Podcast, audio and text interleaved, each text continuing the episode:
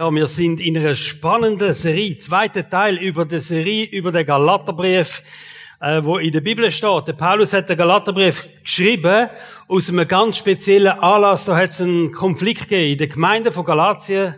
Äh, das ist Gegend von heutigen Türkei, Ankara. Dort äh, haben die Gemeinde ein Problem gehabt. Ein theologisches Problem, ein Verständnisproblem. Und der Paulus schreibt dann ihnen den Brief. Problem ist folgendes gewesen. Das sind Juden, die zum Glauben gekommen sind, also Menschen mit einem jüdischen Background und Leute, die keinen jüdischen Background haben. Die jüdische ähm, Abstammung, Menschen mit jüdischer Abstammung, die haben eine lange Tradition, die haben ganz viel Glaubensüberzeugungen mitgebracht aufgrund von ihrem jüdischen Glauben, wo sie haben. Und es beruht auf diesen Gesetz, wo der Mose bekommen hat von Gott. Und ähm, für sie ist es wichtig, die Gesetze einzuhalten. Sie haben äh, den Sabbat gefeiert, sie haben verschiedene Reinheitsgebote eingehalten. Da ist ganz vieles, wo ihr Leben bestimmt hat. Sie haben Koscher gegessen und so weiter. Beschneidung ist ein Thema gewesen. Und sie haben Mühe gehabt mit den Menschen, die zum Glauben gekommen sind an Jesus, halt den jüdischen Background nicht gehabt haben und gefunden haben, das geht uns nicht an. Wir Beschneidung geht uns sowieso nicht an. Koscher essen müssen wir auch nicht. Ähm, die Reinheitsgebote interessieren uns nicht. Sabbat ist auch nicht das Thema Thema für uns. Und dann sagt, das kann doch nicht sein. Es könnte, sie finden jetzt, es müssen alle zusammen jetzt halt, auch wenn die halt vorher kein jüdischer Glaube hatten, kein Background, was jüdisch war, müssen jetzt alle die Gebote auch einhalten. Und so gehören wir am Schluss alle zusammen zu der großen Familie als Nachfolger von Jesus. Das ist ihre Idee gewesen. Und der Paulus hat dann geschrieben und hat gesagt, was ihr da verlangt, dass man die Gesetze muss einhalten, dass man muss Sachen machen, dass man Sachen muss leisten. Das ist eine Verfälschung von dem Evangelium, wie das eigentlich Jesus gelehrt hat. Ähm, das Evangelium beruht auf der einfachen Tatsache, dass wir Vergebung haben für alle unsere Schuld und das ist ein Geschenk und das ist Gnade und da musst du keine Leistung dazu bringen, du musst nichts machen, sondern du kommst das Geschenk über. Es ist ein Angebot von Gott. Und als Christ geht es nicht darum, dass wir irgendwelche Regeln noch zusätzlich einhalten, sondern allein gerettet aufgrund vom Glauben an Jesus und das ist Gnade und das heißt Evangelium. Das ist sein Statement gewesen. Du musst nicht leisten, um ein guter Mensch zu sein, sondern du kommst den Heiligen Geist über als Kind von Gott und der Heilige Geist in dir eine bewirkte Veränderung und durch das wirst du nach dies noch immer mehr ein Leben führen, wo Gott ehrt. Statement von Paulus, wo er da abgibt. Und er hat einen Schlüsselvers, Galater 5, Vers 1. Da steht, durch Christus sind wir frei geworden, damit wir als Befreite leben. Jetzt kommt es darauf an, dass er euch nicht wieder vom Gesetz versklaven lässt. Also das ist ein Vers, der geht durch den Galaterbrief durch. Wir sind frei von dem Gesetz ähm, und wir leben in dieser Freiheit oder glauben an Jesus Christus und wir müssen uns nicht von irgendeinem Gesetz versklaven lassen. Er verteidigt, Paulus verteidigt die Freiheit, wo Gott uns gibt und er wehrt sich gegen jegliche Art von Gesetzlichkeit. Das Erlösungswerk von Jesus ist Gnade, es ist ein Geschenk, unabhängig von unserer Leistung. Letzten Sonntag haben wir miteinander den ersten Teil angeschaut. Nämlich Gott hat einen Bund gemacht mit dem Volk Israel. Wir sagen dem der alte Bund. Und der alte Bund, der beruht darauf, dass Gott die Gesetze gegeben hat. Das heißt, der Mose ist auf dem Berg Sinai dort hat er Begegnung mit Gott und Gott gibt ihm so zwei wunderbare Tafeln da, Steintafeln. Und da drauf sind die zehn Gebote gestanden. Ich kenne dich, einen guten Freund, Indiana Jones, hat mir das ausgelehnt. Für den heutigen Morgen, dass ihr mal das könnt sehen, wie das so aus Stein wirklich aussieht. Also mit so zwei Steintafeln ist der Mose dann gekommen und hat gesagt, und das sind die Gebote. Und die Gebote, die gehören zu dem Bund, wo Gott mit uns macht. Und die Gebote, die müssen wir einhalten. Und da sind dann noch ganz viele andere Gebote dazugekommen. Also die zehn Gebote ist wie die Grundlage von allen Geboten, wo das Volk Israel am Schluss gehabt hat und das ist eigentlich so wie der Deal in dem Bund inne. Das ist mein Bund, hat Gott gesagt, und die Gesetze, die halten dir ein. In dem Bund inne. Und dann ist Jesus gekommen und hat einen neuen Bund gemacht. Wir lesen in der Bibel, dass mit dem Sterben und der Verstehung von Jesus der alte Bund geendet hat. Und es hat einen neuen Bund gegeben, wo Jesus gemacht hat durch sein Sterben und durch seine Auferstehung. Matthäus 26, Vers 28 sagt Jesus das, so, das ist bei der Einführung vom Abendmahl, wo er sagt, denn dies ist mein Blut des Bundes, das für viele vergossen wird zur Vergebung der Sünden. Der neue Bund betrifft alle Menschen im Gegensatz zum alten Bund, wo nur das Volk Israel betroffen hat.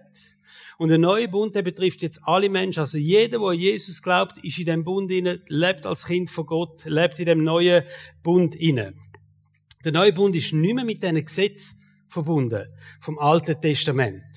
Mit dem neuen Bund, steht in der Bibel, hat das Gesetz wie ein Ende gefunden. Und das sind so spezielle Äußerungen und die schauen wir heute miteinander an, oder? Ein neuer Bund, wo egal welche Nation, egal woher das du kommst, du bist in dem neuen Bund und er beruft nicht mehr auf diesen Gesetz da. Galater 2, Vers 16 steht, Paulus schreibt, aber wir wissen jetzt, dass der Mensch nicht durch das Befolgen von Gesetzesvorschriften für gerecht erklärt wird, sondern nur durch den Glauben an Jesus Christus.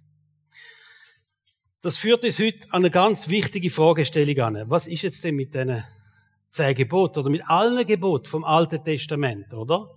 Was ist denn mit denen jetzt? Ähm, die stehen ja in der Bibel, gelten denn die jetzt für uns überhaupt nicht mehr als Christen? Es macht ja tatsächlich den Anschein, wie wenn der Teil von der Bibel, wo es um die Gebot geht, um die Gesetz geht, für uns keine Bedeutung mehr hat. Einerseits sehen wir, dass Jesus sagt, es ist vorbei, die Zeit, oder? Und ähm, es fängt jetzt ein neuer Bund an und der neue Bund hat nichts mehr zu tun mit dem Gesetz. Und vielleicht, um die Frage zu beantworten, wenn wir uns Gedanken machen, was ist eigentlich ganz genau der Zweck gewesen? Wenn du jetzt hier musst überlegen, Leute, die die Bibel schon ein bisschen besser kennen, können das vielleicht einfacher. Was ist denn genau der Zweck von dem Gesetz? Wenn wir verstehen, was für einen Zweck das, das Gesetz hat, dann verstehen wir auch, welche Bedeutung das es vielleicht gleich noch für uns hat. Und das schauen wir miteinander an. Wir gehen die Spur, auf die Spur von diesen zwei Steintafeln mit der Bedeutung, die es damals hat fürs Volk Israel. Die erste große Bedeutung, die wir sehen, ist, es hätte Menschen müssen aufzeigen, dass sie eigentlich Menschen sind, wo Gott nicht genügen. Und die Bibel redet in dem Zusammenhang von Sünde. Also, dass wir eigentlich ein Leben führen, das nicht dem entspricht, was Gott für unser Leben denkt hat. Sünde könnte man auch sagen mit Zielverfehlung. Also, wir leben nicht auf das Ziel hin, wo Gott uns eigentlich denkt hat, weil wir das von uns her gar nicht schaffen. Also ähm, Sünde aufdecken, das ist der Haupt, man könnte sagen, es ist der Hauptzweck von dem Gesetz, wo da Gott gegeben hat. Der Mensch hat die Unfähigkeit aufzeigen, ein vor Gott vollkommen gerechtes Leben zu führen. Also wie ein Spiegel anheben und sagen, schau mal, das schaffen die ja gar nicht, so ein vollkommen gerechtes Leben. Römer 3, Vers 20 schreibt der Paulus, denn auch durch das Befolgen von Gesetzesvorschriften steht kein Mensch vor Gott gerecht da. Das Gesetz führt vielmehr dazu, dass man seine Sünde erkennt. Also das Gesetz hat als Hauptzweck dazu dient, den Menschen aufzuzeigen, dass sie Sünde in ihrem Leben haben, dass sie nicht ähm, dementsprechend, was Gott eigentlich denkt, wie wir sollen das gerechtes Leben führen den Menschen das bewusst machen, dass sie ein sündhaftes Leben haben. Und der Paulus schreibt das auch, und er bringt das Beispiel von sich im Römer 7, Vers 7. Da sagt der Paulus, ich habe das auch gar nicht checkt, wie viel Sünde ich in meinem Leben habe, oder? Bis ich eben denn das Gesetz gesehen habe. Und das Gesetz hat mir aufgezeigt, dass da Sünde in meinem Leben ist. Er schreibt Folgendes. Ohne die Gebote Gottes hätte ich nie erfahren, was Sünde ist. Würde es dort nicht heißen, du sollst nicht begehren, da ist ein Gesetz aus 2. Mose 20, Vers 17.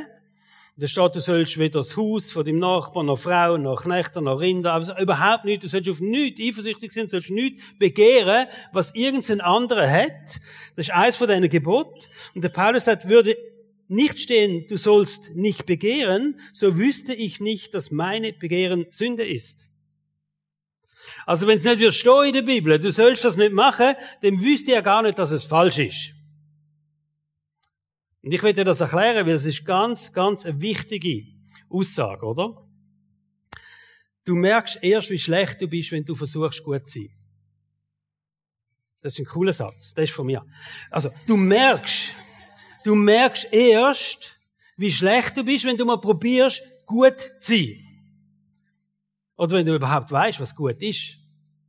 Also in der Schule, in der vierten bis sechsten Klasse, da hatte ich einen super Lehrer gehabt, das war ein lässiger Typ gewesen, und der hat immer gesagt, oh Nati, Hauptsache, du bist auch ein lässiger Typ. Noten sind nicht so wichtig. Hat er tatsächlich gesagt, oder? Du kommst schon in die Sek. Da hat man so müssen einfach den umgestuft werden für die Sek, in, in welche Stufe so, und dann habe ich gefunden, ah, das ist super. Und dann haben wir aber dummerweise zügelt in der sechsten Klasse. vom Kanton Zürich Kanton Thurgau. Und da haben wir eine Aufnahmeprüfung machen. Und den lässigen Typ hat nicht mehr gelangt, oder? Dann hast du die Prüfung machen und dann hast du erst mal gesehen, was überhaupt gut ist.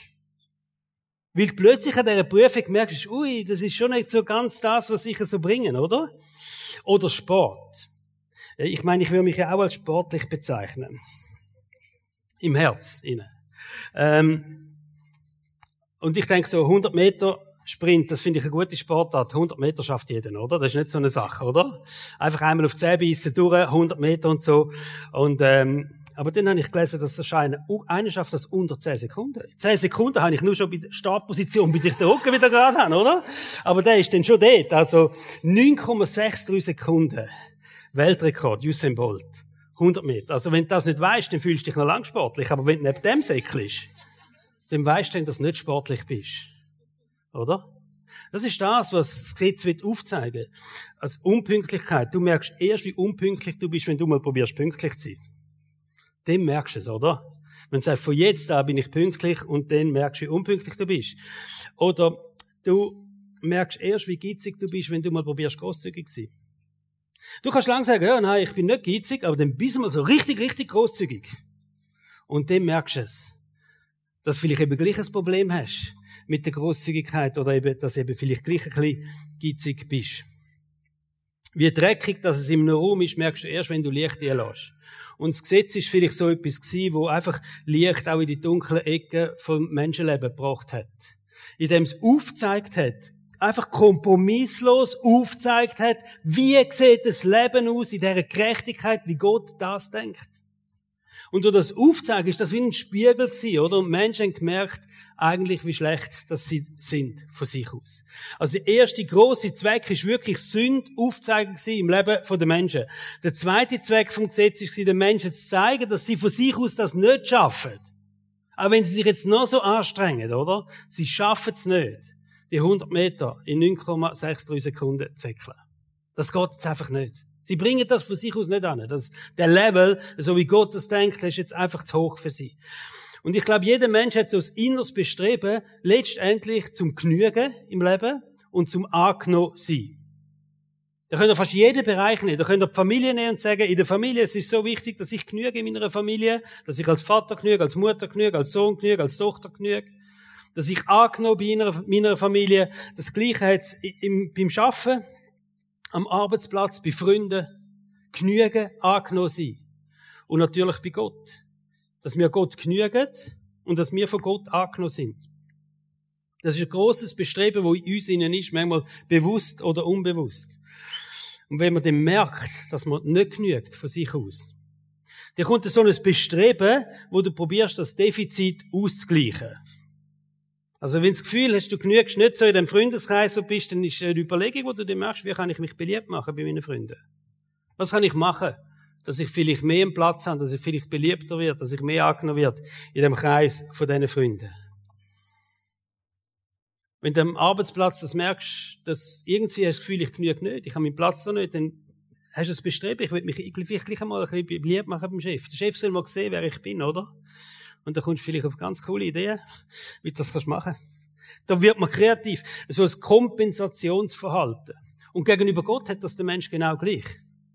Man merkt eigentlich von mir aus eigentlich so, ich kann ich nicht, ich bin nicht der, der einfach genügt bei Gott, oder? Ich schaffe das gar nicht, das Level ist sehr hoch und dann kommt man so in ein Kompensationsverhalten hin. Und das ist übrigens der Grund, warum religiöse Übungen und Ritual über all die Tausende von Jahren, wo es Menschen gibt, egal in welcher Religion, so eine große Anziehungskraft haben.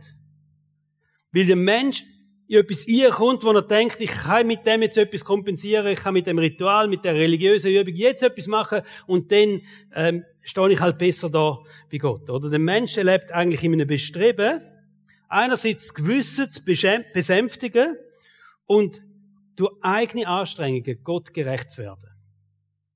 Das ist das, wo der Mensch relativ schnell drin kommt. A, Gewissen besänftigen und B, durch eigene Anstrengungen jetzt dem Gott zu genügen. Und der Paulus beschreibt das Problem auch, im Speziellen auch bei den Juden, wo halt viele so Gesetze, die Gesetze hatten, viele Vorschriften, all die Rituale haben sie gehabt, oder? Und er redet genau zu ihnen und er sagt, das ist das Problem, weil er so an dem festhebt, weil er so probiert, durch eigene Leistung, durch eigene Sachen zu kompensieren und Gott zu genügen, merkt ihr gar nicht, dass eigentlich Jesus alles gemacht hat für euch. Und dass ihr eigentlich das Geschenk von der Vergebung einfach könnt annehmen. Römer 10, Vers 3. Da sagt Paulus, sie haben nämlich nicht erkannt, wie sie Gottes Anerkennung finden können und versuchen immer noch durch ihre eigenen Bemühungen vor ihm zu bestehen. Deshalb lehnen sie ab, was Gott ihnen schenken will. Also der Retter von deren Erlösung durch Jesus Christus, dass er unsere Schuld trägt hat am Kreuz und dass wir Vergebung und Erlösung durch Jesus können haben.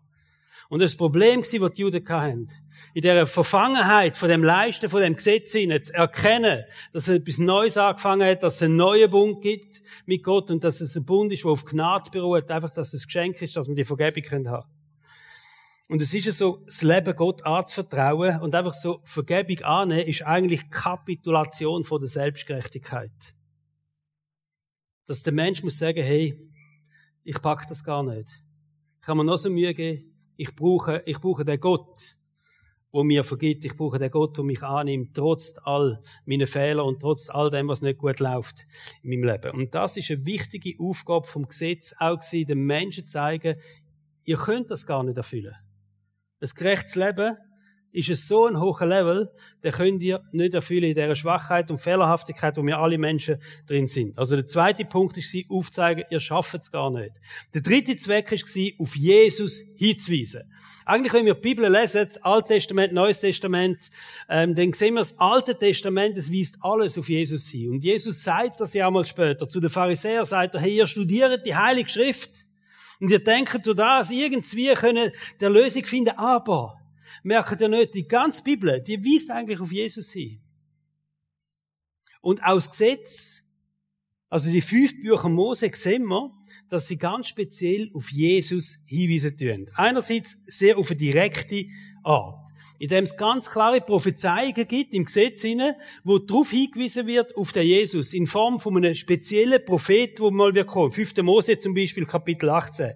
Und der Petrus später in der Apostelgeschichte lesen wir, wie er sagt, das, was dort steht, der spezielle Prophet, der wir kommt, das ist Jesus gewesen. Da hat man Jesus gemeint damit. Also ganz klare Hinweisungen. Für die Juden damals ist es klar gewesen, wo Jesus gelebt hat, in dieser Zeit ist eigentlich völlig klar gewesen, dass das Gesetz, an das sie glauben, auf den Messias hinweist. Nur haben sie den Messias nicht erkannt. Aber dass das Gesetz auf den Messias hinweist, war für sie total klar gewesen. Es hat dann einige gegeben, die das erkannt haben. Das sind zum Jünger gewesen, wo Jesus angefangen hat, nachfolgen. Und wir lesen dann, wie der Philippus Jesus begegnet ist und gemerkt hat, hey, das ist jetzt der Messias, wo das ganze Gesetz auch darauf hinweist. Und er geht zum Nathanael. Und er sagt zum Nathanael, und ich lese euch das vor, wir haben den gefunden, Johannes 1, Vers 45. Wir haben den gefunden, von dem Mose im Gesetz geschrieben hat, den die Propheten angekündigt haben. Es ist Jesus aus Nazareth, der Sohn von Josef. Also ganz klar, das Gesetz hat auf den Messias hingewiesen. Eindeutig, dass das der Erlöser wird sein. Aber wir sehen also indirekte Hinweise auf Jesus. Viele Ritual, vor allem auch die Opfergesetze, das sind Hinweise auf Jesus, der Erlöser. In dem Ganzen, dass man das Gesetz ja nicht hat komplett können erfüllen, nicht das gerechte Leben hat können führen, sind ja die Opfergesetze dazugekommen. Dass man hat müssen opfern, beispielsweise zur Vergebung von der Sünde. Und das sind direkte Hinweise darauf, dass Jesus einmal der wird sein, der unsere Schuld an das Kreuz trägt. Also der Zusammenhang zwischen dem Opfergesetz und Jesus, der am Kreuz stirbt, ist eindeutig hergestellt worden. Wir sehen das an dem Beispiel, wo der Johannes, der Täufer, der ist ja hingegangen und hat Menschen darauf vorbereitet, dass jetzt denn Jesus kommt. Und wo Jesus da war, wo er das erste Mal kommt, in der Öffentlichkeit steht, was sagt Johannes, der Täufer? Das ist jetzt Opferlamm Gottes, wo die Sünde von der ganzen Menschheit auf sich trägt. Er hat den Link wiederhergestellt zu den ganz vielen Opfergesetzen, wo man da drin findet, in der Bibel. 3. Mose 1 bis 7, alles so Sündopfergesetz. Also, es ist klar gewesen, das Gesetz weist auf den Jesus hin. Und im Galater 3, Vers 24, da schreibt der Paulus, also ist das Gesetz unser Erzieher auf Christus hingeworden, also unseren, unseren Hinweis auf Jesus hin, damit wir aus Glauben gerechtfertigt werden. Das Gesetz, der dritte Punkt ist, das Gesetz hat auf den Jesus hingewiesen. Und der vierte Punkt, und das ist auch ganz interessant, der vierte Zweck vom Gesetz war, das Gesetz hat das Volk Israel zusammengehalten. Es hat das Volk Israel zu etwas Besonderem gemacht. Es hat das Volk Israel zu etwas Einzigartigem gemacht. Durch das Gesetz hat sich das Volk Israel von allen anderen Völkern abgrenzt. Wie sie das Gesetz eingehalten haben, sind sie so anders gewesen, haben die Sachen gemacht, die andere Völker gar nicht gemacht haben, oder? Die Gesetze, die Regeln, die Vorschriften, die haben den ganzen Alltag von dem Volk Israel prägt und sie sind das Zeichen gewesen von der Zugehörigkeit zum Volk Israel. Also, du hast einen Mensch müssen beobachten und du hast sagen, das muss einer sein vom Volk Israel, aufgrund von all dem, was er gemacht hat, von den Gesetzen, die er eingehalten hat, von den Regeln, die er eingehalten hat, von den Ritualen, von den Festen, die sie gefeiert haben. Der gehört zum Volk Israel. Und wir haben ja gesehen, nach ähm, 1900 Jahren, bevor der Staat Israel wieder gegründet worden ist, ist ja das Volk Israel auf der ganzen Welt zerstreut gewesen. Aber sie sind überall als Juden erkennbar gewesen. Warum? Weil sie nach wie vor das Gesetz eingehalten haben. Das Gesetz hat sie wie zu einzigartigen Gruppierungen gemacht. Und das ist eigentlich der Zweck gewesen, wo wir lesen im 4. Mose 23, Vers 9, da steht, der Zweck ist auch vom Gesetz, dass sie abgesondert sind durch das. Siehe ein Volk, das abgesondert wohnt und sich nicht zu den Nationen rechnet. Oder moderne Übersetzungen sagen ein Volk, das sich von allen Völkern unterscheidet. Also der vierte Zweck, Zweck war, dass Volk Israel durch das Einhalten von diesen Gesetz erkennbar bleibt als Gottes Volk. Abgesondert wird einzigartig. Und das hat sich über die Tausende von Jahren bestätigt, dass das so war. Vier Zwecke wo wir sehen, wo ganz klar das Gesetz hat. Drum hat Gott das Gesetz gegeben. Und dann ist Jesus gekommen. Und wir merken, Jesus ist wie so ein Bindeglied. Ein Bindeglied zwischen dem Gesetz, und das ist super, da ist das Gesetz und da ist das Kreuz, oder? Ein Bindeglied zwischen dem Gesetz und dem Evangelium. Matthäus 5, Vers 17 und 18 steht folgendes. Denkt nicht, ich sei gekommen, sagt Jesus, um das Gesetz oder die Propheten außer Kraft zu setzen. Ich bin nicht gekommen, um außer Kraft zu setzen, sondern um zu erfüllen. Denn ich sage euch, solange Himmel und Erde nicht vergehen, wird auch kein einziger Buchstabe und nicht ein einziges Strichlein vom Gesetz vergehen. Alles muss sich erfüllen. Also Jesus hat gesagt, ich bin nicht gekommen, einfach um das Gesetz außer Kraft zu setzen, sondern ich bin gekommen, um das zu erfüllen. Das heißt, was auf Golgatha passiert ist, was an dem Kreuz passiert ist, ist die Erfüllung von dem, was da war. Jesus ist das Bindeglied zwischen dem alten Bund und dem neuen Bund, zwischen dem Leben im Gesetz und dem Leben unter der Gnade. Im Römer 10, Vers 4, das haben wir letztes Mal angeschaut, Jesus ist Ende vom Gesetz steht. Und wenn man das Wort Ende genau anschaut im Urtext, dann hat das zwei Bedeutungen. Einerseits, es ist vorbei, aber das Ende bedeutet auch, es ist Vollendig vom Gesetz. Also, Jesus hat vollendet, was das Gesetz gefordert hat. Und wir können sagen, Jesus hat in dreifacher Hinsicht erfüllt, was das Gesetz gefordert hat, als einziger Mensch. Erstens, vollkommene, perfekte Leben, wo Jesus geführt hat. Zweitens, die Erfüllung von all diesen Hinweisen, die auf den Messias und auf den Erlöser hingewiesen haben, wo er noch am Kreuz gestorben ist. Und das dritte ist wirklich dann das Erlösungswerk vom Tod und Auferstehung. Und so steht im 2. Korinther 5, Vers 21, denn Gott hat Christus, der ohne jede Sünde war, mit all unserer Schuld beladen und verurteilt, damit wir freigesprochen sind und vor ihm bestehen können. Also das Bild von dem Gesetz, die Forderung von dem Gesetz. Die Bibel redet viel von der Forderung von dem Gesetz, hat Jesus erfüllt, indem er an das Kreuz gegangen ist. Und wenn wir jetzt an Jesus glauben, dann sind wir frei, dann sind wir erlöst, dann haben wir Vergebung von unserer Schuld. Und jetzt die große Frage. Welche Bedeutung hat denn jetzt all das? Wir können die ersten fünf Bücher Mose zusammen, oder die fünf Bücher Mose zusammenfassen und sagen, was, was da drinnen steht. Da geht so viel nur um die Gesetze und die Vorschriften und die Ritual. Was für eine Bedeutung hat denn das jetzt für uns? Wo wir nicht unter dem alten Bund leben, sondern wo wir mit dem neuen Bund leben, mit Jesus. Was bedeutet es jetzt ganz konkret? Jesus hat gesagt, Epheser, äh, der Paulus schreibt Epheser 2, 15, Jesus hat das jüdische Gesetz mit seinen zahlreichen Geboten und Forderungen außer Kraft gesetzt. Völlig außer Kraft gesetzt, oder? Mit dem ein neuer Bund angefangen hat. Und was hat jetzt das für eine Bedeutung? Ich glaube, es wäre falsch zu sagen, wenn wir auf die Idee würden kommen, es hat gar keine Bedeutung mehr. Weil wir leben nicht mehr unter dem alten Bund, wir leben jetzt unter dem neuen Bund. Also hat das, was die Bibel sagt, das Alte Testament, oder? Wo manchmal eher schwierig zu verstehen ist, all die Gesetze und die Forderungen, es hat gar keine Bedeutung mehr für uns. Weil es bleibt immerhin ein Teil von der Bibel. Es steht in der Bibel rein. Und alles, was in der Bibel steht, das, das heißt auch, alles, was in der Bibel steht, das hat eine ewige Bedeutung, es hat einen ewigen Wert. Gottes Wort ist ewig. Und das steht 1. Petrusbrief, das steht Jesaja 40 und alles, was in der Bibel ist, du kannst davon ausgehen, wenn du die Bibel lesest, auch wenn du etwas nicht verstehst, es hat eine Bedeutung, eine wichtige Bedeutung. Es hat eine Bedeutung auch für dich, für dein Leben und für deine Beziehung zu Gott. Was wir klar sehen, das Gesetz dient nicht mehr als der Weg zum Gerechtigkeit zu suchen. Es ist nicht mehr die Möglichkeit, probieren durch das Gesetz Gerechtigkeit bei Gott zu erlangen. Wie wir nicht mehr unter dem Bund leben, oder? Der Zweck, der fällt weg. Niemand kann bestehen, niemand hätte können bestehen, indem sie das Gesetz eingehalten haben. Und es gibt ganze Bereiche, wo man das lesen, wo man sagen, das hat die Bedeutung nicht mehr. Also die Opferrituale, die sind erfüllt worden, Jesus, die haben nicht mehr die Bedeutung, oder? Und wenn ihr Zeit habt, heute Nachmittag lesen der Hebräerbrief Kapitel 10. Und das ist eine mega coole Umschreibung, wo genau das drin steht, oder? Was es eben erfüllt worden ist und nicht mehr die Bedeutung hat. Aber nicht alle Gesetze haben Bedeutung verloren. Es gibt ganz viele Gebote, wo Jesus hat, wo darauf hinweisen, wie wir ethisch und moralisch ein gerechtes Leben führen können. Und auch das sind heute noch genauso Hinweise, wie wir eben ein Leben führen können, wo Gott ehrt. Und interessanterweise hat Jesus einmal eine Rede gehalten, eine sehr bekannte Rede, und dann hat er angefangen, über das Gesetz zu reden. Und dann hat er gesagt, im Gesetz steht das und das. Aber ich sage euch, wir können es noch ein bisschen genauer nehmen, oder? Also er hat nicht gesagt, das gilt jetzt nicht mehr.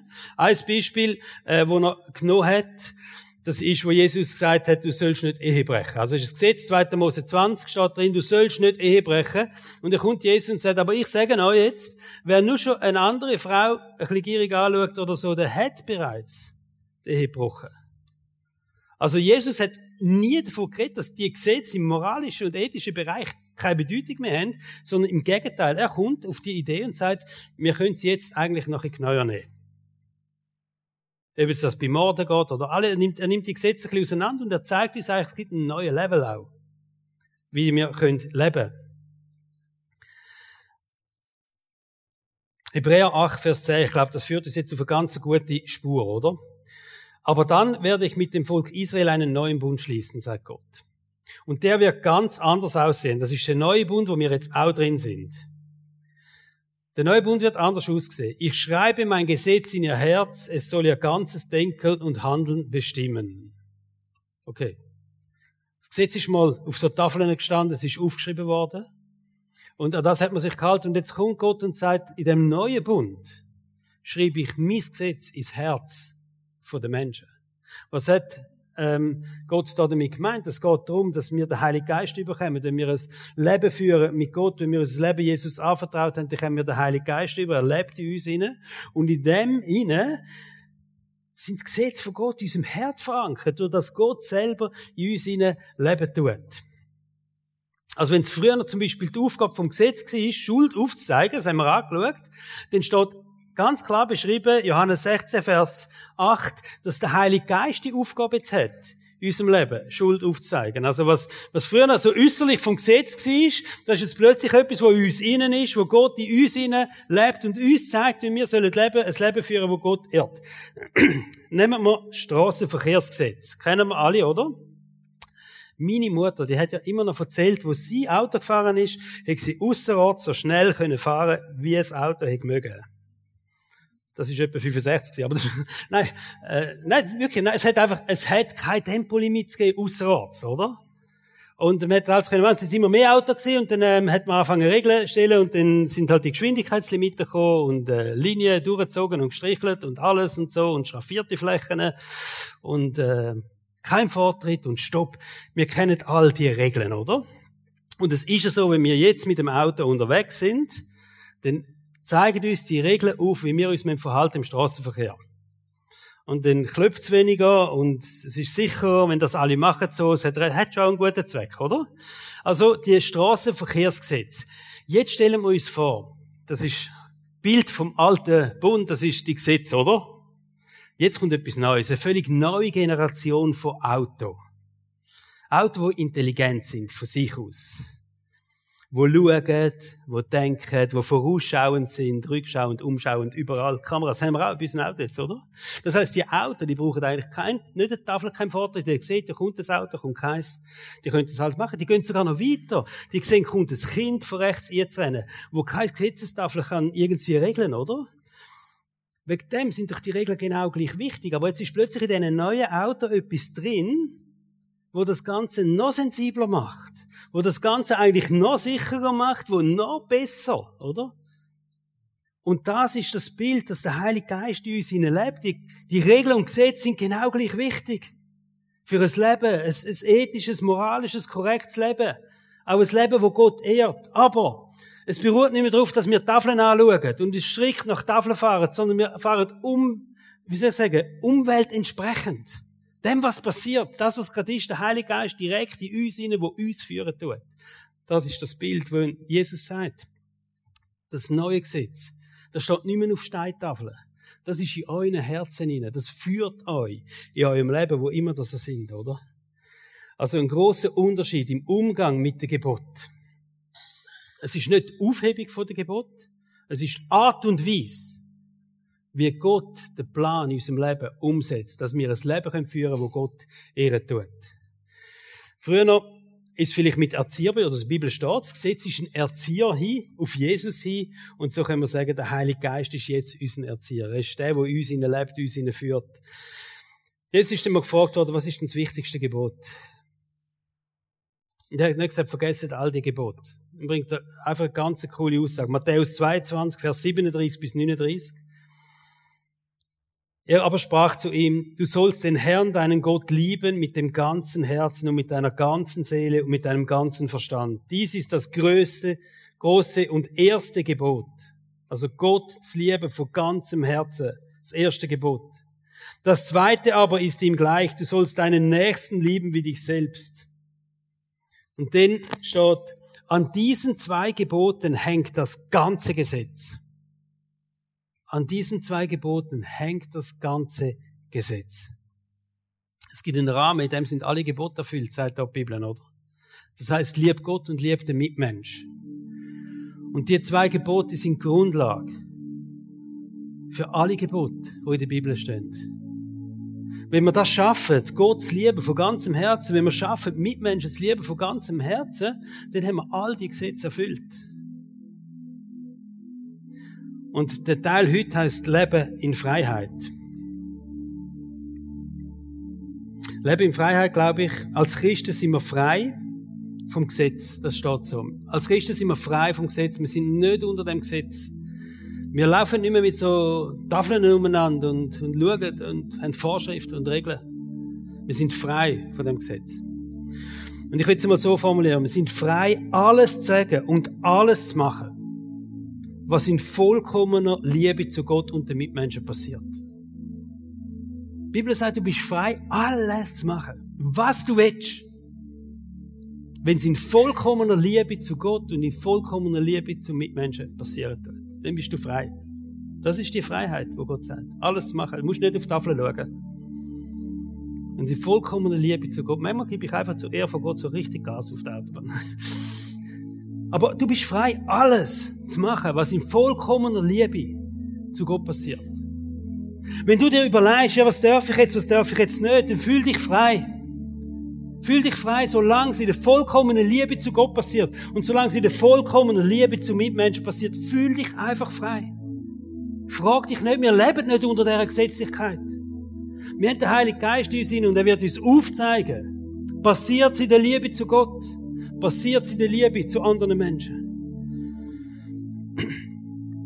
Galater 5, Vers 14 steht, das ganze Gesetz ist mit einem Wort erfüllt. Du sollst deine Mitmenschen lieben wie dich selber. 1. Timotheus 1, Vers 5 sagt, das Ziel der Gebot ist Liebe. Das Ziel der Gebot ist Liebe, in dieser Liebe zu leben. Der Jakobus nennt das Gebot der Liebe das Königsgesetz. Das Königsgesetz über allem, lieb Gott und lieb die Nächsten wie dich selber. Und Jakobus sagt, es ist das Gesetz von der Freiheit. Es ist das Gesetz von der Freiheit. Gott lieben und Menschen lieben. Und manchmal hat man das Gefühl, es gibt so einen Konflikt, oder? Von dem Gesetz, wie wir im Alten Testament leben, zu der Freiheit in dem neuen Bund. Aber äh, die Bibel sagt, es geht bei beiden ums Gleiche. Die Liebe steht über allem. Das Ziel in beiden Fällen ist das Leben in der Liebe zu Gott und in der Liebe zu den Menschen. Mittel sind anders geworden. Das Ziel ist gleich geblieben. Mittel sind anders geworden. Im Alten Testament ist das Gesetz, im Neuen Testament ist es der Heilige Geist, der uns hineinlebt. Der uns zu Menschen machen, die Gott ehren. Und wenn du vielleicht das nächste Mal so im Alten Testament am Lesen bist, erste fünf Bücher Mose und du liest da und du siehst auch das und das, dann frag dich vielleicht, was hat es für dein Leben zu bedeuten? Ein Hinweis, vielleicht auch für dein Leben. Aber du stehst nicht mehr unter dem Gesetz. Du bist frei, alles zu machen, was Gott ehrt, was Menschen ehrt. Können wir beten miteinander. Jesus, ich danke dir, dass wir dürfen neue Menschen sein, dass wir in dem neuen Bund dürfen leben. Jesus, ich danke dir, dass du dein Leben hingegeben hast, dass der Bund du besiegelt hast mit dem Blut, wo du vergossen hast am Kreuz auf Golgatha. Und dass es heißt, ist zur Vergebung von der Schuld. Dass wir nicht mehr in dieser Diskrepanz mit lesen, leben, genügen wir oder genügen wir nicht, sondern dass wir die Gewissheit dürfen haben, wir sind angenommen in dem neuen Bund. Wir sind Kind von Gott, wir sind geliebt und angenommen. Trotz all unseren Schwierigkeiten und trotz all unseren Fehlern. Jetzt, ich will dich ehren, dass du einfach den Preis auch gezahlt hast von dem, von dem Schuldopfer ein für alle Mal, für alle unsere Fehler. Das Lamm Gottes, wo die Sünde von der ganzen Menschheit auf sich trägt. Und Jesus, ich bete dafür, dass wir dürfen Menschen sein, die geleitet sind durch den Heiligen Geist dass wir all unseren Alltag und Hektik hinein, wo wir sind, in dieser Geschäftigkeit, wo wir drin sind, dass wir einfach wieder auf die Stimme in unserem Herz hineinlassen, wo du gesagt hast, ich habe es auch ins Herz gepflanzt. Ihr habt den Heiligen Geist bekommen. Und dass wir vielleicht einfach mal unser Leben einmal dürfen reflektieren und sagen, ehren wir Gott mit dem, ehren wir auch Mitmenschen mit dem, lieben wir Gott mit dem, lieben wir Mitmenschen mit dem, was wir machen. Sind wir Menschen, die in dem Königsgesetz hineinlaufen? Von der Liebe. Und es steht im Römerbrief, dass die Liebe von Gott ausgossen ist in die Herzen der Menschen. Und so, so bete ich jetzt ganz speziell für das, wo wir heute hier zusammen sind, dass du einfach deine Liebe nochmal ausgüssen tust in unsere Herzen. Dort, wo nicht Liebe drin ist, dort, wo andere Sachen drin sind. Dass deine Liebe kommt und einfach den Raum rein tut. Dass Menschen dürfen heute Morgen nochmal erfüllt werden mit Liebe in Beziehungen vielleicht, wo es schwierig ist, in Situationen, wo sie es nicht einfach haben, dass du kommst und einfach Liebe ausgüssen tust. Heiliger Geist, ich danke dir dafür, dass du der bist, der heute Morgen Herzen anrühren tut. Dass vielleicht wir auch nochmal in unseren Stimmen können sagen, wir wollen dir den Raum geben, Heiliger Geist. Erfüll du uns mit deiner Liebe. Lass uns Menschen sein, die in dem Königssitz hineinlaufen. In Jesu Namen. Amen.